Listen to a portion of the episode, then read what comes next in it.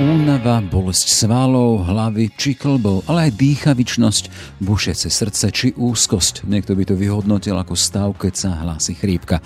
Ak ale tieto príznaky s postupujúcim časom neodchádzajú a trápia aj týždne, môže ísť o tzv. dlhý COVID alebo syndrom dlhého covidu. V diapazóne jeho možností je aj neschopnosť koncentrácie, poruchy spánku alebo aj psychické problémy. Celkovo 200, slovom 200 symptómov symptómov. Ide o fenomén, ktorý je zatiaľ skôr predmetom vedeckých štúdií. Pár dní však máme už aj na Slovensku prvú analýzu toho, ako sa správa, aké sú jeho prejavy, koho postihuje prioritne a rovnako, či vieme, čo s ním. Téma pre Dagmar Ceľuchovú, bošanskú dátovú analytičku týmu COVID Helper a spoluautorku analýzy. Toto je taký ten najčastejší stav, ako sa ľudia cítia tak úzkostlivo, depresívne a k tomu unavenia nie sú si istí, či je to problém naozaj prekonania covidu a majú aj obavy s týmto ísť za lekármi, takže minimálne to im pomáha, keď im povieme, že toto je to veľmi časté a že naozaj v tom nie sú sami a nikto môže v tom pomôcť. Je štvrtok, 8. apríl. Pekný deň želá Jaroslav Barborák. Ráno nahlas. Ranný podcast z pravodajského portálu Aktuality.sk Keď rozmýšľate nad kúpou nového auta, hľadaním informácií strávite dlhé hodiny. Ale keď natrafíte na to pravé, Iskra preskočí v zlomku sekundy. Atraktívne novinky Peugeot 208 a 2008 dostanete počas Lion Days už od 120 eur mesačne s odkupným bonusom až do 1000 eur za vaše staré auto. Alebo v prípade elektrických verzií s nabíjacím wallboxom zadarmo. Viac na Peugeot.sk Peugeot. Počúvate podcast Ráno na hlas. COVID alebo známy, neznámy a Dagmar Celuchová Bošanská, spoluautorka prvej slovenskej mapovacej štúdie z týmu COVID Helper SK. Vítajte v ráno nahlas. Pozdravujem poslucháčov, ďakujem. Platí to, čo som povedal, známy, neznámy v súvislosti s týmto dlhým covidom? Ukazuje sa, že áno, že predsa bude aj trochu známy, pretože možno nájsť veľa podobných príbehov aj od iných pacientov, ktorí prekonali napríklad iné typy vírusových ochorení ako dengue, ebola, ale napríklad aj sezónnu chrípku. Doteraz však v zdravotníctve sa nikto veľmi týmto pacientom nevenoval. Avšak pri tejto pandémii je už takýchto ľudí s dlhým covidom veľmi veľa, takže už sa to nedá dlhšie ignorovať.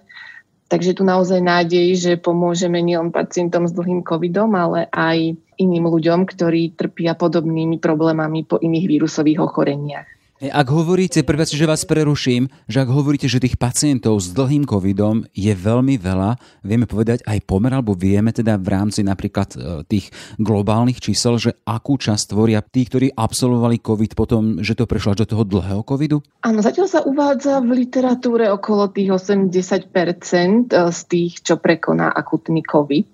Takže, Čiže... takže naozaj, ak sú to milióny nakazených, tak sú to proste 100 tisíce nových pacientov. A čiže vyslovene klientela na riešenie. Poďme len k tomu, aby sme teda vedeli, o čom rozprávame, ak hovoríme o dlhom covide. O čom? Čo je to? Tak ako som aj chcela dopovedať, tak je aj z časti neznámy a to vyplýva aj z toho, že nemá ešte ani ustálené meno a už vôbec nie nejakú definíciu presnú, ale z pravidla ide o pacientov, u ktorých tie ťažkosti neustávajú po prekonaní akutnej fázy covidu, alebo naopak je tam isté obdobie, kedy sa cítia skvelo a potom to na nich príde, či už po týždňoch, dokonca aj po mesiacoch. A tieto problémy pretrvávajú dlhšie ako 4 týždne a nemožno ich pripísať e, žiadnej inej diagnóze. Mám s tým osobnú skúsenosť, keď môžem byť osobný. Absolvoval som si svoj COVID niekedy v polovici, teda bol som pozitívne testovaný polovici decembra a po nejakých troch mesiacoch, keď to malo celé odznieť, tak to na mňa jednoducho prišlo. Dva týždne teda toho, že som pocitoval vážnu únavu a ďalšia vec bolo, nemohol som dýchať, tá dýchavičnosť, tak len teda e, mám skúsenosť v prvej osobe. Mňa zaujíma to, že ako ste sa dostali k tomu vy, lebo na Slovensku vidíme, že máme špecializovanú stránku, čo je veľká vec, COVID helper, čiže čo si čo má pomôcť ľuďom, ktorí prekonali ale vy máte za sebou už aj mapovaciu štúdiu, tak ma len zaujíma, akým spôsobom ste sa dali dokopy, že ste začali toto riešiť. Čo vás podnetilo k tomuto? Áno, tak mňa teda mrzí, že vy máte tú skúsenosť. Mňa, mňa to našťastie zatiaľ obišlo, ale teda za cenu veľkej izolácii od všetkých, ale počas e, sviatkov som bola hlavne v kontakte teda virtuálnom s rôznymi známymi a, alebo keď som sledovala sociálne siete, tak som nadobudla ten pocit, že naozaj tie informácie, či už o akutnom alebo dlhom covide chýbajú a my sme už dlhšie taký tým nadšencov, ktorí sa snažia niečo zlepšiť. A práve pred koncom roka sme ho rozšírili aj o ďalších dvoch členov. A v tomto týme sme sa zhodli, že toto by mohla byť téma. A chceli sme si vyskúšať v tomto novom týme nejakú spoluprácu, či nám to bude fungovať a identifikovali sme, že vyskúšajme takúto stránku, kde poskytneme nejaké prehľadné informácie, e, že to je niečo, čo dokážeme vyriešiť jednoduchým IT riešením vo svojom voľnom čase, e, dobrovoľnícky. A samých nás to veľmi pozitívne aj vlastne negatívne prekvapilo, že toľko ľudí má záujem, pretože to naozaj žiaľ vyplývalo e, z tej situácie, veľmi zhoršenej pandemickej situácie po sviatkoch, že teda žiaľ ľudia nevedeli nájsť tie informácie a hľadali práve našu stránku, ktorá myslím mala úspech aj vďaka tomu, že tie informácie prispôsobujeme tomu stavu pacienta, ako sa cíti a zároveň nechceme tých dát od ľudí veľa a dbáme na to, aby ostali v anonimite. Keď hovoríme o tých vašich poskytovaných informáciách, ako autority majú? Samozrejme, ešte nie je jednoduché nájsť nejaké protokoly a ucelené postupy, ako pacientov informovať a ako im radiť. Je to ešte nový problém a ukazuje sa, že má veľmi veľa rôznorodých riešení podľa tej unikátnej skúsenosti pacienta tak my sa snažíme urobiť za pacientov tú prácu, že si čítame recenzované štúdie, odborné články zahraničné, a z nich robíme rešerš a snažíme sa ich preložiť do takej e, ľudskej podoby. Tiež máme sieť svojich lekárov, ktorým dávame e, skontrolovať, či naozaj to, čo ponúkame e, našim používateľom dáva zmysel. Čiže na vašej stránke sa môžu ľudia, ktorí majú záujem, čo robiť s takými prejavmi dlhého covidu, alebo už len zo záujmu teda, že ako ďalej riešiť možno svoj stav, nájdu informácie, za ktorými sú e, jednoducho týmy medzinárodných vedcov, odborníkov v danej oblasti. Áno, presne tak. No a čo je zaujímavé, čo mňa teda zaujímalo, lebo teda vy z tej svojej viacmesačnej práce už máte aj nejakú mapovaciu štúdiu, ktorá zhodnotila alebo vyhodnotila viac ako 3000 dotazníkov. To už je zaujímavé číslo. A čo vám z toho vyšlo? Áno, tak veľmi nás potešil ten záujem, že naozaj sa nám podarilo získať používateľov z celého Slovenska. Akurát teda 29% bolo z Bratislavského kraja. A čo sa týka toho vekového rozloženia ľudí, ktorí majú problémy s dlhým covidom, tam bolo naozaj zaujímavé, že väčšina, teda polovica používateľov bola vo veku 34 až 52 rokov, čo teda samozrejme nemusí úplne znamenať, že aj starší ľudia tým netrpia, možno práve tí až tak neinklinujú alebo nevedia si dohľadať takéto online riešenia, ale skôr je na tom zaujímavé to, že týmito problémy trpia hlavne aj mladí ľudia. Štvrtina zase naopak bola mladších ako 34 rokov a 65% týchto pacientov nemalo žiadne ťažkosti alebo rizikové faktory, ktoré by mohli nasvedčovať, že budú mať takýto problém. Dokonca 90% ani nebola hospitalizovaná. A čo ešte veľmi zaujímavé a potvrdzujú to aj iné štúdie zahraničné, že týmto problémom trpia viac ženy. V našej vzorke to bolo až vyše 60% tvorili ženy. Keď hovoríte o tom, že to zažívajú, alebo skúšajú, zakúšajú na sebe hlavne mladší ľudia, nie je to dané aj tým, že to je tá internetová komunita, ktorá si aj vyhľadáva informácie na internete? Nie je to trošku tak posunuté tým smerom, teda, že ten dôvod, prečo vychádza vzorka takýmto spôsobom mladším, že to je to, že to sú užívateľia internetu? Určite tam môže byť aj tento istý vplyv, ale venujú sa už tomu odborníci aj v zahraničí, ktorý napríklad v Británii, a je to pán doktor uh, dr. Lone z Royal Infirmary v Edinburgu, uh, ktorý si tiež všimol uh, tento fenomén, že hlavne trpia týmto dlhým covidom ženy a oni robili vzorku zase trochu inej skupiny pacientov po hospitalizácii a tam im tiež vyšlo, že týmto problémom trpia hlavne ženy a mladšie ročníky. Keď hovoríme o tom teda, že hlavne ženy, Prečo? Čo čítate z tých dát, ktoré máte? To sa potvrdilo aj u nás na Slovensku. Áno, tak žiaľ my tých dát zbierame pri veľmi málo a máme tam hlavne veľmi málo toho klinického kontextu keďže teda sme zameraní hlavne na tú jednoduchú pomoc pacientom. Ale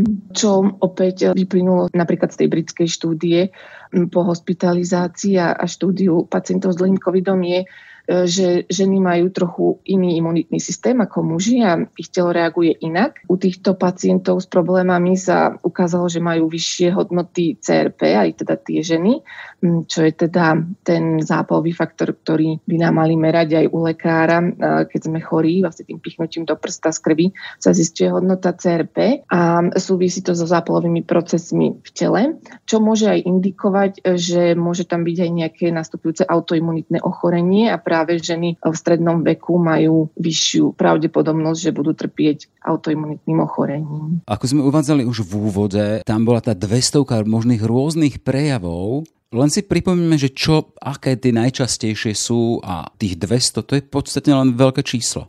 Áno, to sa uvádza v literatúre. My sme ani pacientov nechceli zaťažiť takým obrovským zoznamom, lebo by asi väčšinu času strávili len vyhľadávaním si toho správneho symptómu, čo by ich mohlo odradiť. Takže my sme tam už robili filter na 36 symptómov, ktoré sme podľa literatúry identifikovali, že tie sú také najčastejšie a zrozumiteľné. A z týchto 36 nám vyšlo, že 70% e, ľudí sa stiažovalo práve na tú únavu, ako aj e, vy ste spomínali, že to je ten najväčší problém, čo aj e, ľudí vlastne brzdí v tom, aby žili naplno ako predtým. Žiaľ aj 40% ľudí sa hlásilo aj k nejakým formám psychických problémov, či už úzkosti alebo nejakým stavom depresie. Takže naozaj toto je taký ten najčastejší stav, ako sa ľudia cítia tak úzkostlivo, depresívne a k tomu unavenia nie sú si istí, či je to problém naozaj prekonania covidu a majú aj obavy s týmto ísť za lekármi, takže minimálne to im pomáha, keď im povieme, že toto je to veľmi časté a že naozaj v tom nie sú sami a niekto môže v tom pomôcť.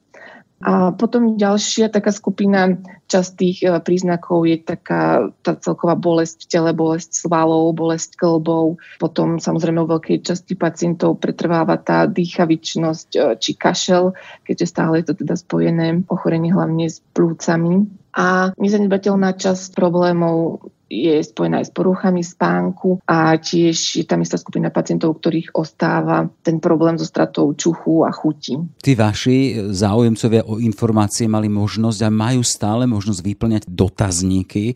Z tých dotazníkov, vy hovoríte anonymizovaných, vy tam vidíte aj tie otienky tých rôznych problémov, keď hovoríme o teraz o prejavoch, hovoríte o únave, hovoríte o problémoch so spánkom, ale až k tým úzkostiam a psychickým problémom. Smerujem k tomu teda, že ako odlíšiť také tie problémy, keď hovoríme s únavou, s nespavosťou a až s depresiou, ako to odlišiť alebo spojiť práve s tým covidom? Keď hovoríte, že nemusí človek mať až akutné prejavy covidu, aby mal potom ten post-covidový syndrom. Áno, toto je práve tá jedna z najťažších úloh, že pochopiť tieto jednotlivé odtienky alebo nájsť také tie čo najpodobnejšie skupiny pacientov, ktorým sa dá už potom adresnejšie pomôcť, lebo ak máme všetkých v jednom vreci dlhého covidu, tak eh, naozaj sa to ukazuje ako neriešiteľný problém.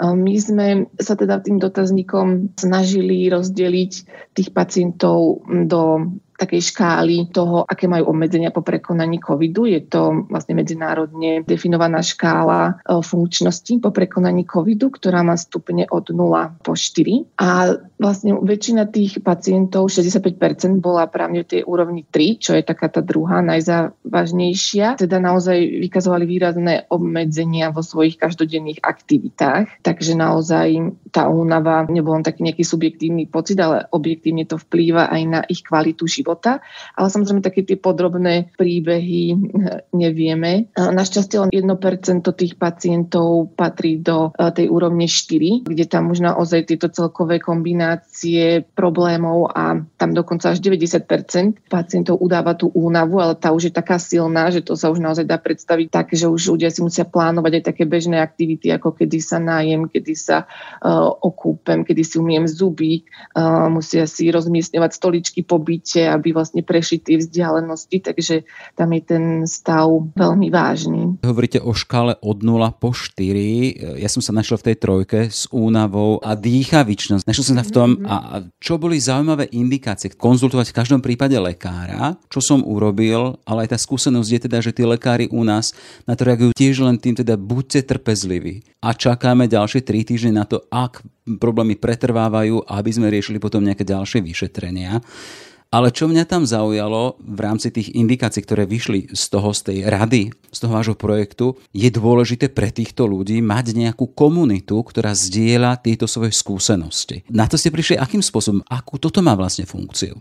Áno, to správne uvádzate, že práve medicína za posledných 10 ročia sa tak vyvinula, že sa veľmi úzko špecializuje a práve tento syndrom únavy, čo nemusí byť len výsledkom dlhého covidu, je taký veľmi ťažko riešiteľný, lebo tam môžu byť tie príčiny veľmi rôznorodé, aby že to je taký holistickejší prístup, aby sme na to prišli. A, a to častokrát v tej medicíne na to nie je ani čas, ani priestor, ani nie je tak organizovaná a preto veľmi často fungujú tieto podporné skupiny. Je veľa úspešných projektov v zahraničí ako Patients Like Me. Je to naozaj zdokumentovaná vec aj v oficiálnej medicíne uznaná, že, že práve si často tí pacienti vedia navzájom pomôcť, pretože Pacient e, žije s tým svojim problémom každý deň a vie najlepšie, ako sa cíti, skúša rôzne veci a niektorým pacientom sa môže podariť niečo si pomôcť aj sám a potom v takýchto komunitách to môže zdieľať s inými. Takže nie je to len, takže vidíme o tomto, e, že to pomáha pre mnoho iných komplikovaných chronických diagnóz, nielen pre dlhý COVID. Takže je len prirodzené, že e, takéto niečo vzniklo aj tu a máme aj Československú skupinu dlhého covidu, ktorá sa nám hneď age.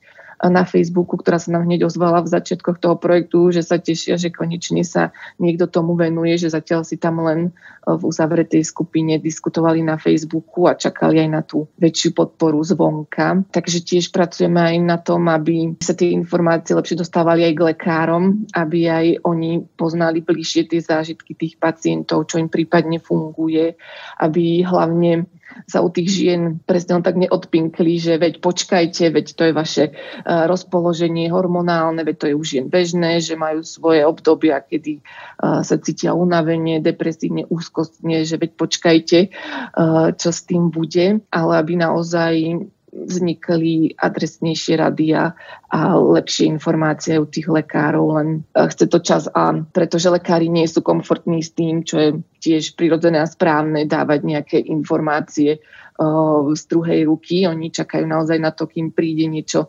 oficiálne, takže aj z tohto dôvodu sú veľmi dobré tie skupiny pomoci, pokiaľ si teda niečo extrémne neradia.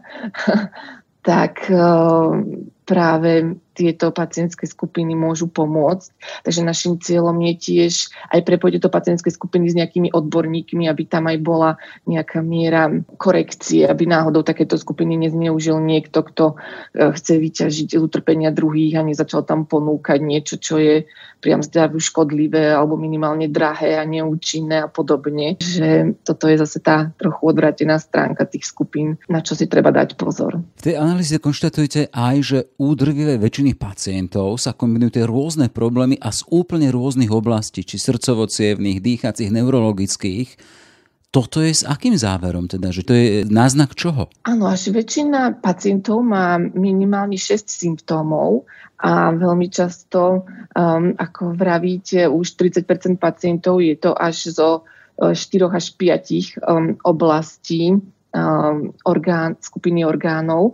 Takže v tomto je to naozaj veľmi zložité a preto potrebujeme ten multidisciplinárny prístup a preto si aj nad tým lámu hlavy lekári a vedci celosvetovo, pretože nám naozaj chýba toto poznanie nielen u tohto ochorenia COVID-19, ale aj u iných vírusových ochorení. Nám chyba to poznanie, čo tie vírusy vlastne v tom tele robia, ako prenikajú do tých rôznych orgánov, prečo u niekoho preniknú hlbšie do rôznych systémov, prečo u niekoho e, nie. Ale sú aj nejaké už prvé výsledky, nejaké svetelka nádeje, e, že už e, vieme s niektorými pacientami, že čo s nimi.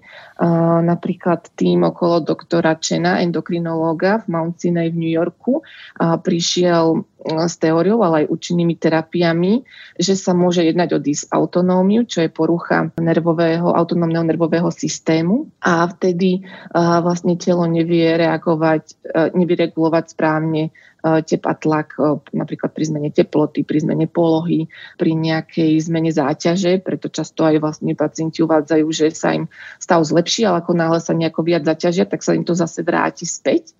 A telo je potom v takom stave Eh, umelého stresu.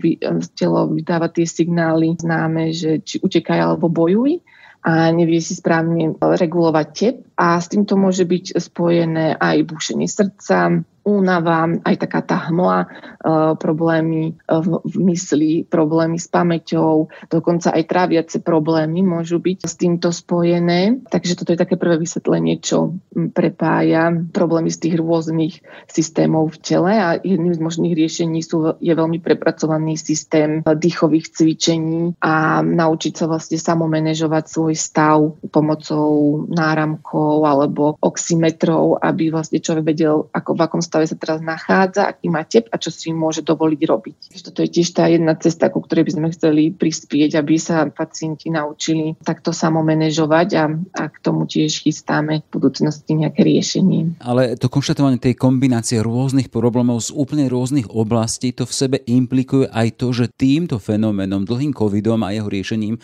sa budú musieť zaoberať týmy, ktoré budú zložené z rôznych špecialistov, teda na rôzne odbory v rámci medicíny, psychológie a tak ďalej. Áno, áno, to máte pravdu. Hej, ja vám aj, je toto naozaj veľmi náročné vlastne dať také tie týmy dokopy, aby si dielali informácie, lebo ako sme sa už rozprávali, lekári sú úzko špecializovaní a snažia sa vlastne na toho pacienta vždy uh, pozrieť cez tú svoju špecializáciu.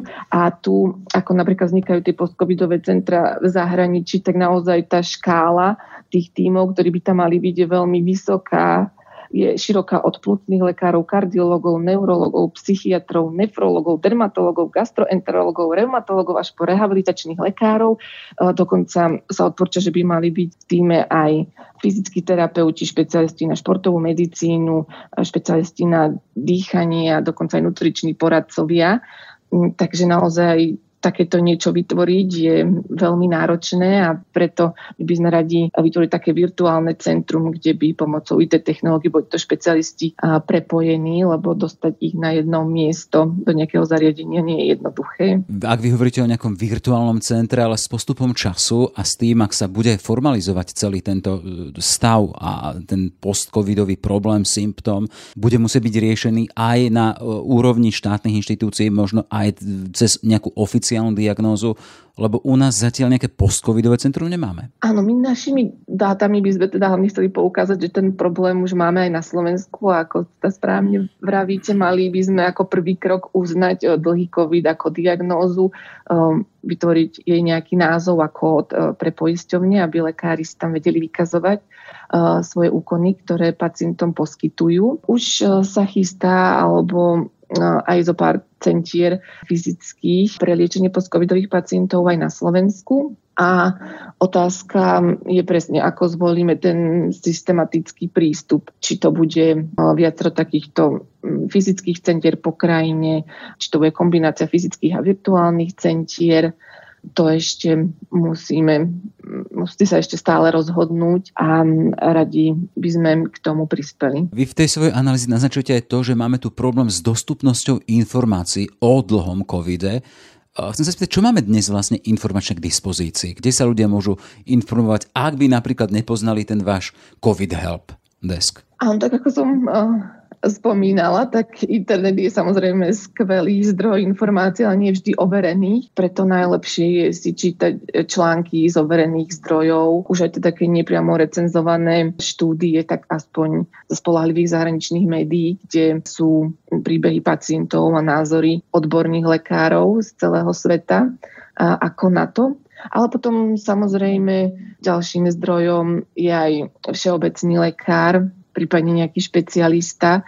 Takže tých samozrejme pacienti často kontaktujú a sú teraz dostupní aj cez e, rôzne konzultácie, cez telefón. Takže toto je určite tiež e, ďalší dobrý zdroj, ale inak neevidujeme, že by Československu bol nejaký komplexnejší portál, kde by sa dalo dočítať o týchto informáciách. Takže potom už len ako sme sa rozprávali, zapojiť sa do, napríklad do tej facebookovej podpornej skupiny, kde si určite vymieňajú pacienti rôzne informácie. Mm-hmm. Vidíte tam miesto teda samotného ministerstva zdravotníctva, že túto informačnú službu by malo podchytiť? Lebo teda, ako som pochopil, to vaše združenie, ten váš tým, to nie je vaša profesijná alebo profesionálna záležitosť, tým sa neživíte, to robíte popri niečom a slúžite takýmto spôsobom ľuďom a pomáhate nám, ale ak sa pýtam, teda keď tu hovoríme o tom, tá informačná služba štátu, je tam ešte stále miesto na to, je tu jednoducho bod, ktorý nie je pokrytý. Áno, to rozhodne. My teraz aj komunikujeme so zdravotnými poisťovňami a mali by sme teraz čo skoro aj s ministerstvom zdravotníctva otvoriť tú debatu, že presne ako k tomu koncepčne pristúpiť a čo by sa malo ďalej udiať, ako, ako lepšie informovať, akými rôznymi kanálmi. Takže určite je tu ten uh, priestor a my pripravujeme aj so zdravotnými poisťovňami uh, taký pilotný projekt, kde by sme chceli ešte ďalej rozvíjať aj toto naše riešenie, ako ešte lepšie poskytovať e, informácie pacientom, ako pomôcť e, k dobrej diagnostike lebo vlastne pre ten systém je veľmi dôležité urobiť takú správnu triáž a vedieť, že ktorý pacient um, potrebuje ísť čo najskôr podľa svojho stavu k špecialistom a ako ho treba môže vyriešiť všeobecný lekár. To je taký prvý krok a ďalší krok je vedieť zbierať viac dát do tých pacientov, aby sme im vedeli dať ešte adresnejšie informácie a terapeutické odporúčania. Ale toto už je samozrejme potrebná celá sieť lekárov, špecialistov a zastrešenie ministerstvom. To vaše vyhodnotenie tej doterajšej činnosti, to bolo neviem, z februára alebo z marca, to bolo na základe vyše 3000 dotazníkov, ale predsa len tá vaša stránka a to vaše poradenstvo cez zhromažďovanie dát pokračuje ďalej. Chcem sa spýtať, že akým množstvom dát k tomuto disponujete a ako sa využijú? Áno, naša stránka sa venuje aj pacientom s akutným covidom, takže tam už máme mm, vyše 8 tisíc dotazníkov tým pádom spolu e, s akutným aj dlhým covidom. A tieto dáta vieme bezodplatne poskytnúť či už teda vedcom na ďalší výskum alebo aj ministerstvu zdravotníctva na nastavenie práve tej politiky, ako sme sa rozprávali a opatrení, ako pomáhať pacientom prekonať tieto ťažkosti. Takže to je jeden z tých hlavných spôsobov využitia. A ďalej teda sledujeme aj tých našich dlhých pacientov s dlhým covidom majú možnosť sa prihlásiť k odberu a, a dostávať aktualizované informácie o tom ich stave. Takže vlastne, kedy my neustále monitorujeme, čo je nové vo svete a snažíme sa to vždy dať uh, ponúknuť našim pacientom v zrozumiteľnej forme. V každom prípade aktuálne veľkou témou samotné očkovanie, vakcinácia. A chcem sa spýtať, aj z toho, čo máte načítané z tých zahraničných zdrojov, nakoľko vakcinácia, zaočkovanosť obyvateľstva robí poriadok možno aj s takýmto symptómom dlhého covidu. Je tam nejaká korelácia? Pomôže tomu ukončiť to? Tu žiaľ ešte stále riešime, či ako nám vôbec efektívne a rýchlo pomôže vakcinácia pri akutnom covide, takže ešte sme eh, žiaľ nenarazili na nejakú recenzovanú štúdiu ohľadom súvislosti vakcinácia dlhého covidu. Zatiaľ je, sú len také malé svetielka nádeje, že lekári pozorovali nezanedbateľnú skupinu pacientov, ktorí hovorili, že po očkovaní sa im výrazne zlepšil stav dlhého covidu alebo sa dokonca dokonca cítia úplne fit. Takže je tam šanca, že vďaka očkovaniu ten imunitný systém sa lepšie vytrenuje, ako bojovať s týmto vírusom a môže si tým pádom organizmus pomôcť sám aj s tým dlhým covidom. Takže to by bolo naozaj super, ak by sa toto potvrdilo, eh, že to tak eh, pre veľa pacientov funguje. Tak si to asi len prajme teda, aby možno aj to očkovanie z toho dlhého covidu urobilo čosi krátke.